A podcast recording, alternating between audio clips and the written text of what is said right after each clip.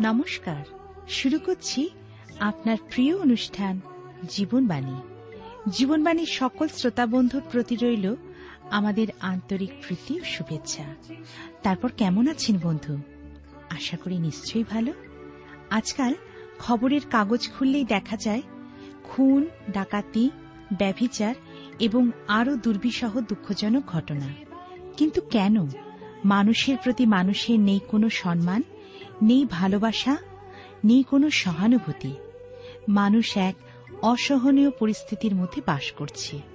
এর মধ্যে আমার আপনার কি কোনো দায়িত্ব নেই? তাহলে শুনতে থাকুন আজকের আলোচনা, যার দ্বারা আমরা সকলেই উপকৃত হতে পারি। তাহলে শুনুন জীবনবাণীর আজকের আলোচনা।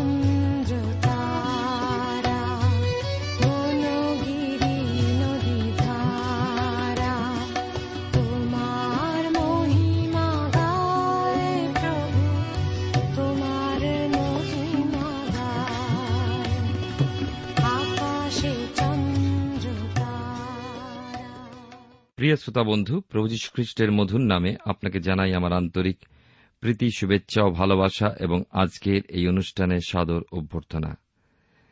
জীবনবাণীর অনুষ্ঠানে ধারাবাহিক আলোচনায় আমি আপনাদের কাছে বাইবেলের পুরাতন নিয়মে বংশাবলীর দ্বিতীয় খণ্ড থেকে আলোচনা করছি বা দ্বিতীয় বংশাবলী থেকে আলোচনা করছি।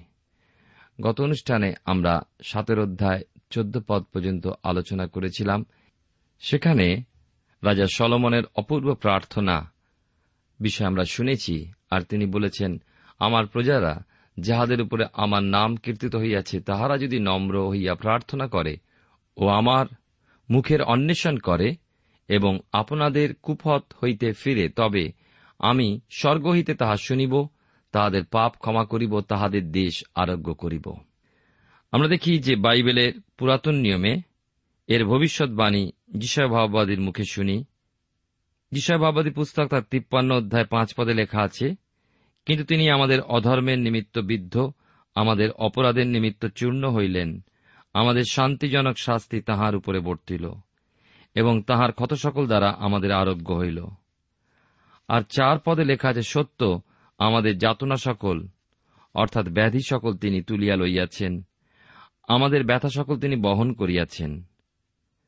আবার অসুস্থ বা রোগগ্রস্তের জন্য জাকবের পত্রে পাঁচের অধ্যায় চোদ্দ থেকে সতেরো পদে পরামর্শ দেওয়া হয়েছে, রোগগ্রস্ত ব্যক্তি মণ্ডলীর প্রাচীনবর্গকে আহ্বান করুক এবং তাহারা প্রভুর নামে তাহাকে তৈলাভিষিক্ত করিয়া তাহার উপরে প্রার্থনা করুক। তাহাতে বিশ্বাসের প্রার্থনা সেই পীড়িত ব্যক্তিকে সুস্থ করিবে এবং প্রভু তাহাকে উঠাইবেন। আর সে যদি পাপ করিয়া থাকে, তবে তাহার মোচন হইবে। অতএব তোমরা একজন অন্যজনের কাছে আপন আপন পাপ স্বীকার করো ও একজন অন্যজনের নিমিত্ত প্রার্থনা করো যেন সুস্থ হইতে পারো। ধার্মিকের বিনতি কার্যসাধনে মহাশক্তিযুক্ত। এই অনুসারে আমরা দেখি ব্যক্তিগত জীবনে ঈশ্বরের সন্তানগণ এইভাবে ঈশ্বরের বাক্যকে অনুসরণ করলে সমষ্টিগতভাবে তারা তাদের দেশের জন্য প্রার্থনা তুলে ধরার সাহস রাখে, দাবি করে দেশের আরোগ্য। কালভেরি স্রোত গিলিয়দের তেল হতে উত্তম এবং শ্রেষ্ঠ। ঈশ্বরের অনুগ্রহ ওই স্রোতের মাধ্যমে রোগীর মধ্যে অলৌকিক কার্য সাধন করে। সব থেকে বড় কথা হল পার্থিব বা বাহ্যিক আশীর্বাদ অপেক্ষা স্বর্গীয় বা আত্মিক আশীর্বাদ সহ ঈশ্বর তাঁর সন্তানকে অধিক আশীষযুক্ত করেন। সেখানেই আমাদের দ্বিগুণ আশীষ লাভ ঘটে, তাই আমাদের পরম প্রাপ্তি। আজকে আমি আপনাদের কাছে বাইবেলের পুরাতন নিয়মে সেই দ্বিতীয় বংশাবলী তার সাতের অধ্যায় পনেরো পদ থেকে আলোচনা করব। আপনার সামনে যদি বাইবেল আছে, আমার সঙ্গে খুলবেন ছশো সাতাত্তর পৃষ্ঠায় লেখা আছে, এই স্থানে যে প্রার্থনা হইবে, তাহার প্রতি এখন আমার চক্ষু উন্মিলিত ও কর্ণ অবহিত থাকিবে। কেননা এই গৃহে যেন আমার নাম চিরকালের জন্য থাকে। এই জন্য আমি এখন ইহা মনোনীত ও পবিত্র করিলাম, এবং এই স্থানে প্রতিনিয়ত আমার চক্ষু ও আমার চিত্ত থাকিবে। আর তোমার পিতা দাউদ যেমন চলিত, তেমনি তুমিও যদি আমার সাক্ষাতে চলো, আমি তোমাকে যে সমস্ত আজ্ঞা দিয়াছি, যদি তদনুযায়ী কর্ম করো, এবং আমার বিধি ও শাসন সকল পালন করো, তবে ইসরায়েলের উপরে কর্তৃত্ব করিতে তোমার বংশে লোকের অভাব হইবে না। এই বলিয়া আমি তোমার পিতা দাউদের সহিত যে নিয়ম করিয়াছিলাম, তদনুসারে তোমার রাজ সিংহাসন স্থির করিব। ঈশ্বর তার আপন পঠিত বাক্যের দ্বারা আমাদেরকে আশীর্বাদ করুন। আসুন আমরা প্রার্থনায় অবনত হই। প্রেয়ময় পিতা, ঈশ্বর তোমার পবিত্র নামের ধন্যবাদ করি। তোমার সকল দয়া অনুগ্রহের জন্য কৃতজ্ঞ হই। আজকের এই সুন্দর সময় সুযোগ তুমি আমাদেরকে দিয়েছ। তোমার বাক্য দ্বারা আমাদেরকে আশ্বস্ত করে চলেছ। তুমি আমাদের সঙ্গে কথা বলো। তোমার আত্মার পরিচালনা আমাদেরকে দান করো। এবং তোমার বাক্যের দ্বারা আমাদেরকে নবায়িত করো। আমাদের প্রত্যেক শ্রোতাবন্ধুকে আশীর্বাদ করো। ধন্যবাদের সঙ্গে প্রার্থনা, তোমার যিশু নামে চাইলাম, তুমি দয়া করে শ্রবণ ও গ্রাহ্য করো। আমেন।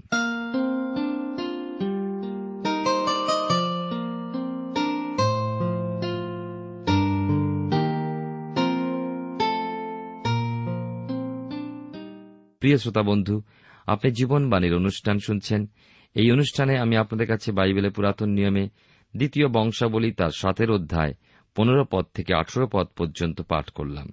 আশ্চর্য যে মানুষ আজকের দিনেও ঈশ্বরের প্রতিজ্ঞা অনুযায়ী মন্দিরটা দেখতে আগ্রহ করে। খুঁজে ফেরে সেই ঈশ্বর প্রতিজ্ঞাত আশীর্বাদ। কিন্তু তারা ভুলে যায় যে প্রতিজ্ঞা ছিল শর্তাধীন। শর্ত অনুযায়ী কি জাতি জীবনযাপন করেছে, করেনি, বরং পশ্চাৎপসরণ করেছে, হয়েছে বিপদগামী। সেই জন্য আমাদের অধ্যয়নে এই সময় মন্দিরটিকে দেখতে পেলেও প্রকৃতপক্ষে সেই মন্দিরের স্থানে এখন দেখা যাবে ওমারের মসজিদ। আমরা কিন্তু আমাদের নিজস্ব জীবনে মন্দির নির্মাণের লক্ষ্যভ্রষ্ট হব না। আমাদের উদ্দেশ্য অনন্তকালে শিয়ন ও নতুন জিরুসালেম যাবতীয় স্বর্গীয় আশীর্বাদের অধিকার।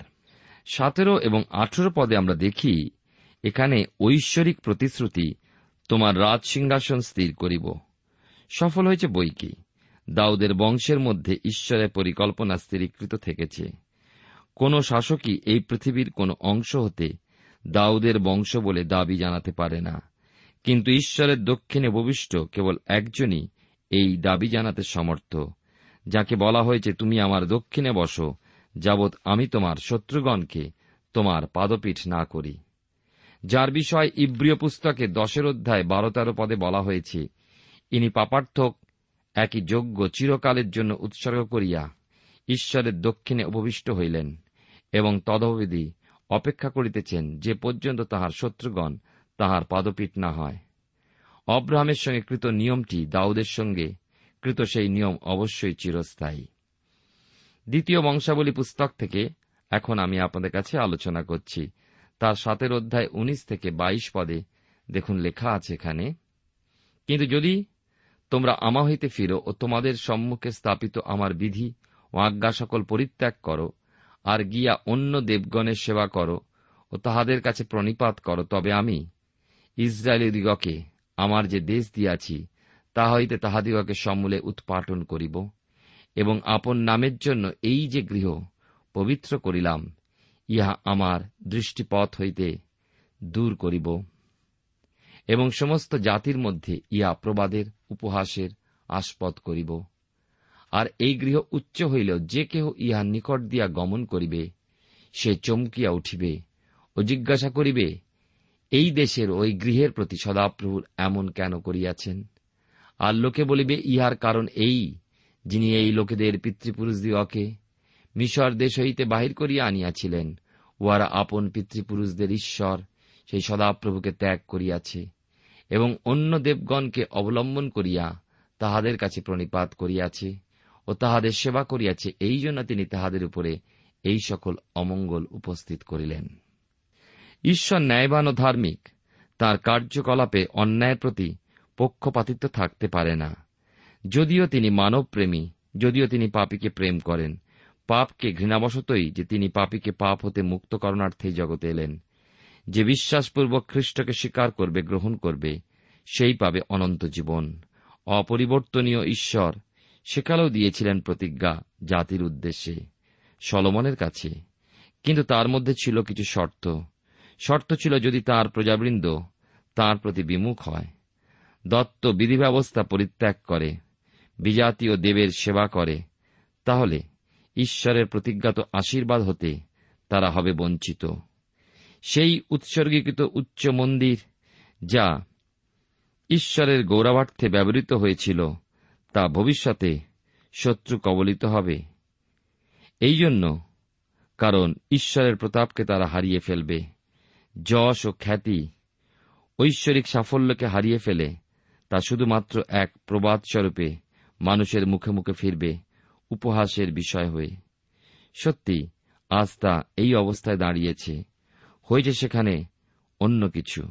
প্রিয় শ্রোতা বন্ধু প্রিয় ভাই ও বোন, আপনার অবস্থা এই মুহূর্তে কি? ঈশ্বরের সন্তান হয়েও কি লক্ষ্যভ্রষ্ট হয়ে পড়েছেন? ঈশ্বরের প্রতাপ কি আপনার হৃদয় মন্দির হতে বিলুপ্ত হয়েছে? আপনার দেহ আত্মায় ঈশ্বরের মন্দির গড়ে তুলতে কি আপনি আজ সমর্থ? হতাশা না হয়ে ফিরে আসুন। ভুলে যাবেন না।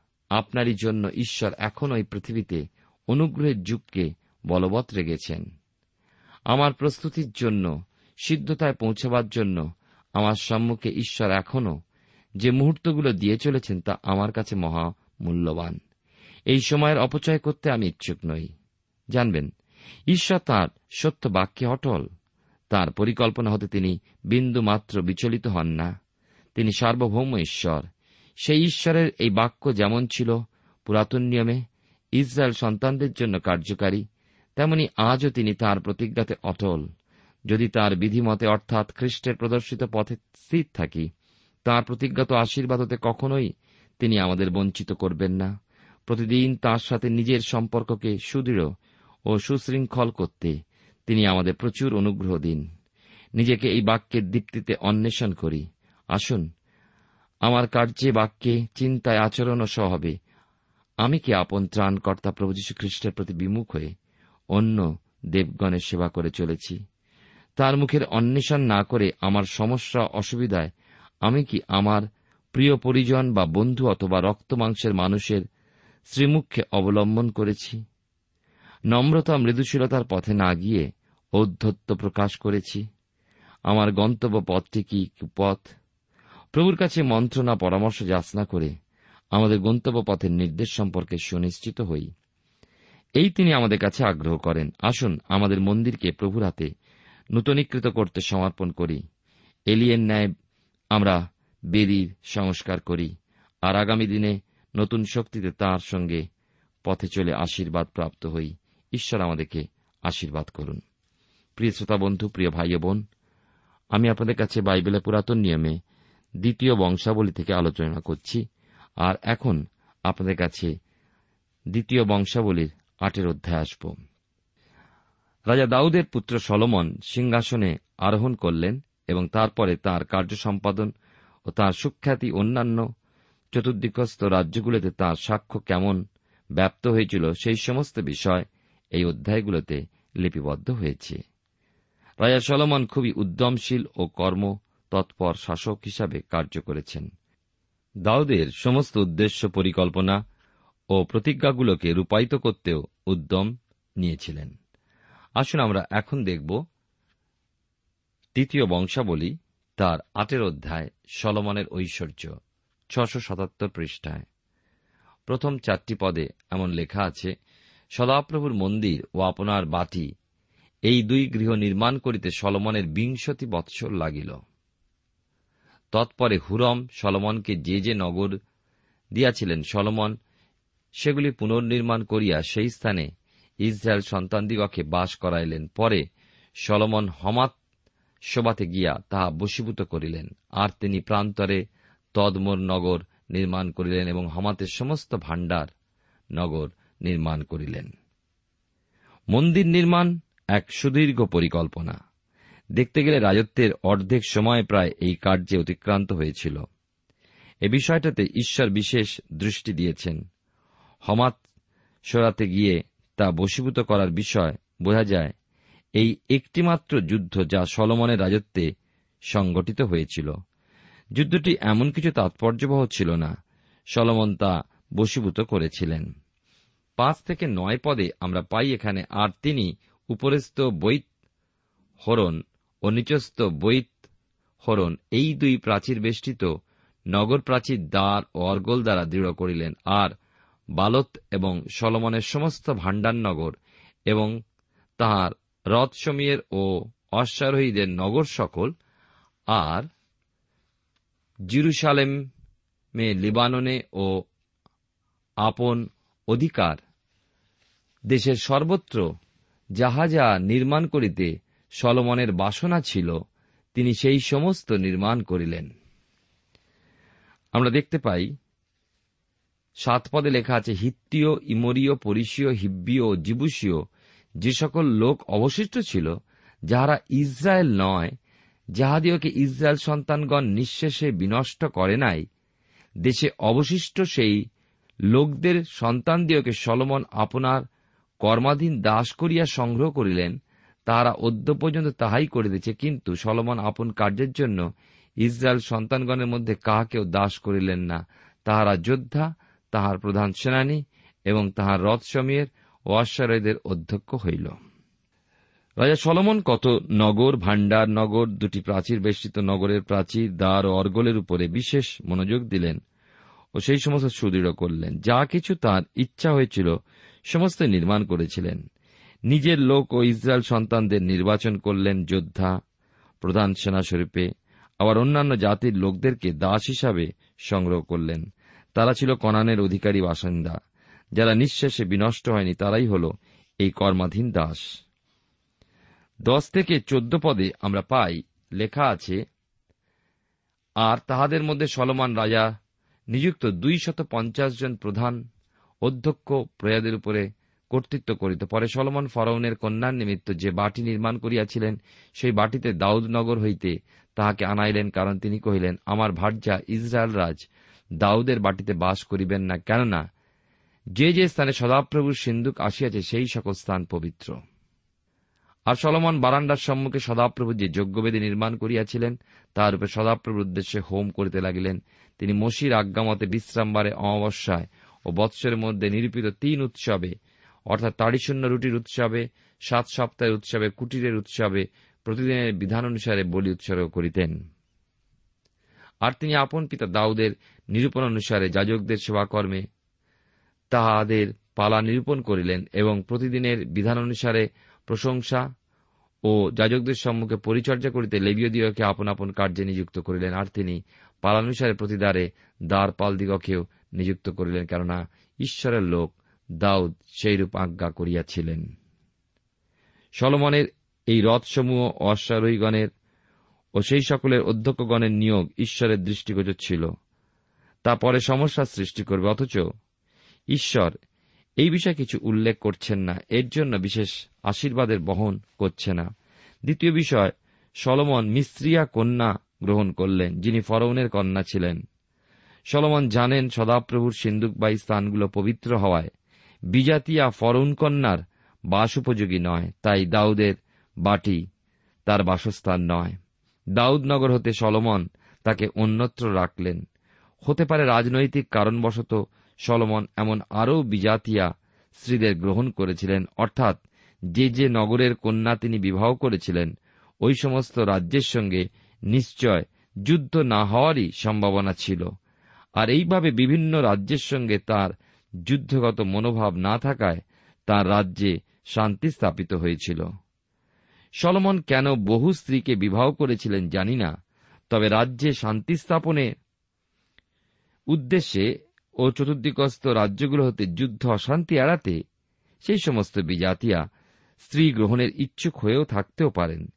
এই সম্ভাবনাকে একেবারে অস্বীকার করা যায় না। তবে যে কারণেই সলমন এই কাজ করে থাকুন না কেন? এ ছিল ঈশ্বরের আজ্ঞা বিরোধী, সে বিষয়ে কিন্তু সন্দেহ নেই। এ অধ্যায়ের অনেকটা মন্দির সংক্রান্ত এবং সলমনের পালিত বিভিন্ন উৎসব ও যজ্ঞের বিষয় সংক্রান্ত দেখা যায়। এছাড়াও আরও লক্ষ্য করা যায় দাউদের নিয়োগ প্রণালী অনুযায়ী যাজক, লেবীয়গণ ও দ্বারপালদেরকে নিযুক্তকরণের বিষয়।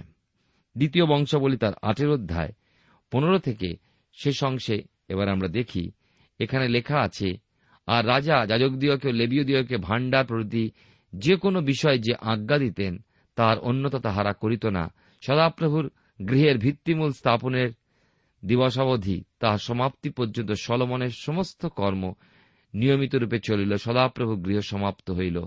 তৎকালে সলমন ইদম দেশের সমুদ্র তীরস্থ ইৎসিয়ন গেবরে ও এলেতে গেলেন। আর হুরম আপন দাসদের দ্বারা তাহার নিকটে কয়েকটি জাহাজ ও সামুদ্রিক কার্যে বিজ্ঞ দাসদিওকে প্রেরণ করিলেন।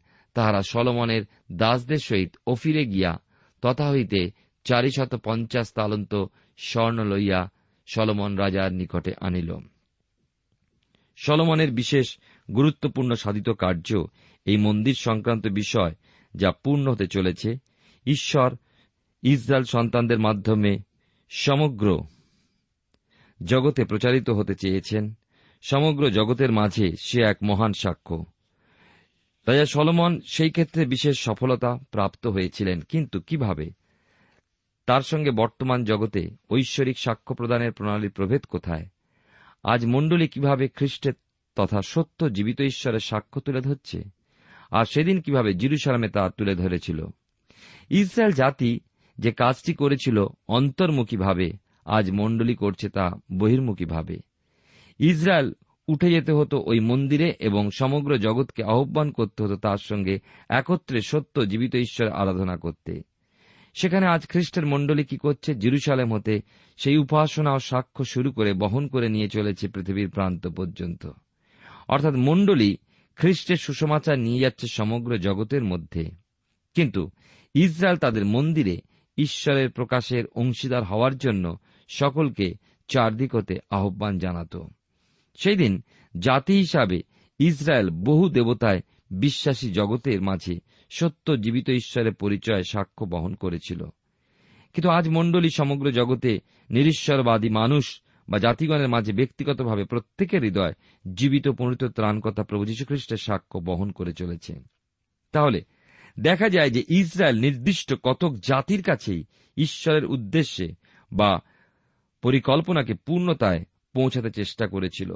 সেই বিজাতীয় রাজ্যগুলোই শুধু জিরুসালামে মন্দিরে উপাসনায় অংশগ্রহণে আসার সুযোগ প্রাপ্ত হতো এবং তারাই জেনেছিল সত্য জীবিত ঈশ্বরকে। অথচ আজ মণ্ডলীর যে সফলতার মাপকাঠি, তা সুষমাচারের মাধ্যমে সমস্ত জাতির অগণিত নরনারীর হৃদয়ে দ্বারে ও হৃদয়ের অভ্যন্তরে পৌঁছে যায়। কিন্তু তৎকালে যে প্রচেষ্টা, তার সফলতা, তা আমরা অস্বীকার করতে পারি না। ঈশ্বরের রাজা হিরম, তিনি এইভাবেই দাউদ হতে জেনেছিলেন সত্য জীবিত ঈশ্বরের সূক্ষ্ম পরিচয়। যে জন্য হিরম সলমনের কাছে পত্র লিখে বলতে পেরেছিলেন, ধন্য সদাপ্রভু, ইসরায়েলের ঈশ্বর স্বর্গ মর্তের নির্মাণকর্তা, যিনি দাউদ রাজাকে সূক্ষ্মদর্শী ও বুদ্ধিমান এক বিজ্ঞ পুত্র এই আখ্যা দিয়েছেন। শুধু হিরমের বিষয় কেন? পৃথিবীর তৎকালীন প্রান্ততে এসেছিলেন ঈশ্বরের সাক্ষ্যপ্রাপ্ত শিবাদেশের রানী। হিরম ছিলেন নোহের পুত্র, জেফতের বংশোদ্ভূত, এবং শিবার রানী ছিলেন নোহের পুত্র, হামের বংশোদ্ভূত। পুরাতন নিয়মের ন্যায় নতুন নিয়মের মধ্য হতে কটি উদাহরণ তুলে ধরছি। প্রথম শতাব্দীতে মণ্ডলী যাদের প্রস্তুত করেছিল সুষমাচারের সাক্ষ্যদানের মাধ্যমে সেই ইথিওপিয়ার কান্দাকি রানীর নপুংসক। তিনিও ছিলেন হামের বংশধর। আবার পাই কর্নেলিয়ের কথা, যিনি ছিলেন জেফতের বংশধর। পাই তার্সনগরের শৌলের বিষয়, যিনি সেমের বংশধর। এইভাবে নূতন নিয়মের যুগে যুগে খ্রিস্ট বিশ্বাসীগণ পৃথিবীর এক প্রান্ত হতে অপর প্রান্ত পর্যন্ত পুনরুত্থ খ্রিস্টকে প্রকাশ করে চলেছে, তার সাক্ষ্য বহন করে চলেছে। আসুন আমরাও যেন তার সাক্ষ্যকে বহন করি। ঈশ্বর আপনার জীবনে মঙ্গল করুন, যেন খ্রিস্টের সাক্ষ্য আমার আপনার জীবনের মধ্যে দিয়ে সেই সত্য জীবন্ত ঈশ্বরকে তুলে ধরতে পারে। যেমনভাবে রাজা দাউদের জীবনে আমরা দেখি এবং পরবর্তী ক্ষেত্রে রাজা সলমনকে দেখি। কিন্তু তাদের জীবনে দুর্বলতা ছিল। মানুষ হিসাবে আমাদের জীবনে দুর্বলতা থাকতে পারে। আমরা যখন ঈশ্বরের চরণতলে ফিরে এসে ক্ষমা ভিক্ষা চাই, ঈশ্বর আমাদের সেই সকল দুর্বলতাকে ক্ষমা করে, নতুন করে চলবার শক্তি, অনুগ্রহ, বুদ্ধি, জ্ঞান আমাদেরকে দান করেন। আসুন ঈশ্বরের হাতে সমর্পিত হই, যেন তিনি আমাদেরকে তার অনুগ্রহ, দয়ায় যে তাঁর নিজের সন্তান সন্ততি করেছেন এখানেই যেন থেমে না থাকি, কিন্তু তিনি চান যেন আমরা আমাদের জীবনের সাক্ষ্য অন্যদের কাছে বলি, যে ঈশ্বর আমাদের জীবনে পরিবর্তন সাধন করেছেন, নতুন জীবন দিয়েছেন সেই ঈশ্বর যেন আমাদের জীবনের সাক্ষ্যস্বরূপ হতে পারে। আমরা যেন তাকে আমাদের জীবনে বহন করতে পারি, আমরা যেন জীবন্ত পত্র হতে পারি। আমি, আপনি, নিজেদের শক্তিতে, বুদ্ধিতে, জ্ঞানে আমরা পারি না। যদি না তার হাতে সমর্পিত হই, প্রার্থনাশীল এবং শাস্ত্রপাঠ পূর্ণ, মনোযোগপূর্ণ জীবন সহভাগিতায় পূর্ণ জীবন আমাদেরকে প্রস্তুত করুক, যেন প্রভুর আত্মা আমাদের সহবর্তী হয়ে চালিয়ে নিয়ে যায় তার সত্যে। ঈশ্বরের সমর্পিত হয়ে প্রার্থনায় যাই, যেন ঈশ্বর আমাকে এবং আপনাকে সে বিষয়ে দয়া করেন। প্রার্থনা করি, পরম প্রেমময় পিতা ঈশ্বর, তোমার পবিত্র নামে ধন্যবাদ করি। তোমার অপার অনুগ্রহ করুণা আমাদের জীবনের সহবর্তী। আমরা অযোগ্য হলেও তুমি যোগ্য ঈশ্বর। তোমার কাছে যে কোনো ব্যক্তি যে কোনো জায়গায় যে কোনো অবস্থায় নিজের অযোগ্যতাকে স্বীকার করে তোমার চরণতলে করুণা ভিক্ষা চায়। তুমি কখনো তাকে বা কাউকে তুমি ফিরিয়ে দাও না। তাই তোমায় ধন্যবাদ দিই। আজকে যারা তোমার শরণাপন্ন হয়ে তাদের জীবন তোমাদের সমর্পণ করেছেন, তোমার শক্তি চালনা ভিক্ষা করেছেন, তাদের প্রত্যেককে তুমি আশীর্বাদ করো। প্রত্যেক শ্রোতা বন্ধুকে আশীর্বাদ করো। আমাদের সঙ্গে থেকে চালাও। সকল ধন্যবাদ, গৌরব, মহিমা তোমারই হোক। ত্রাণ কথা যিশুর নামে প্রার্থনা চাই। আমেন।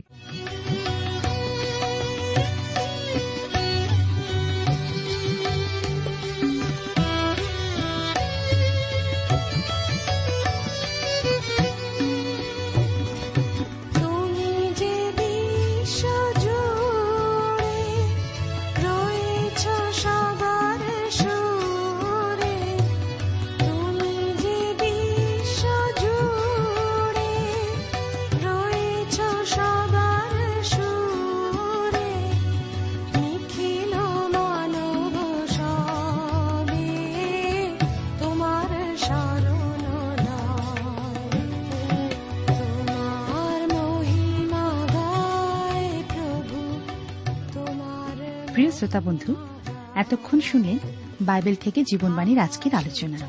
আমাদের অনুষ্ঠান কেমন লাগল?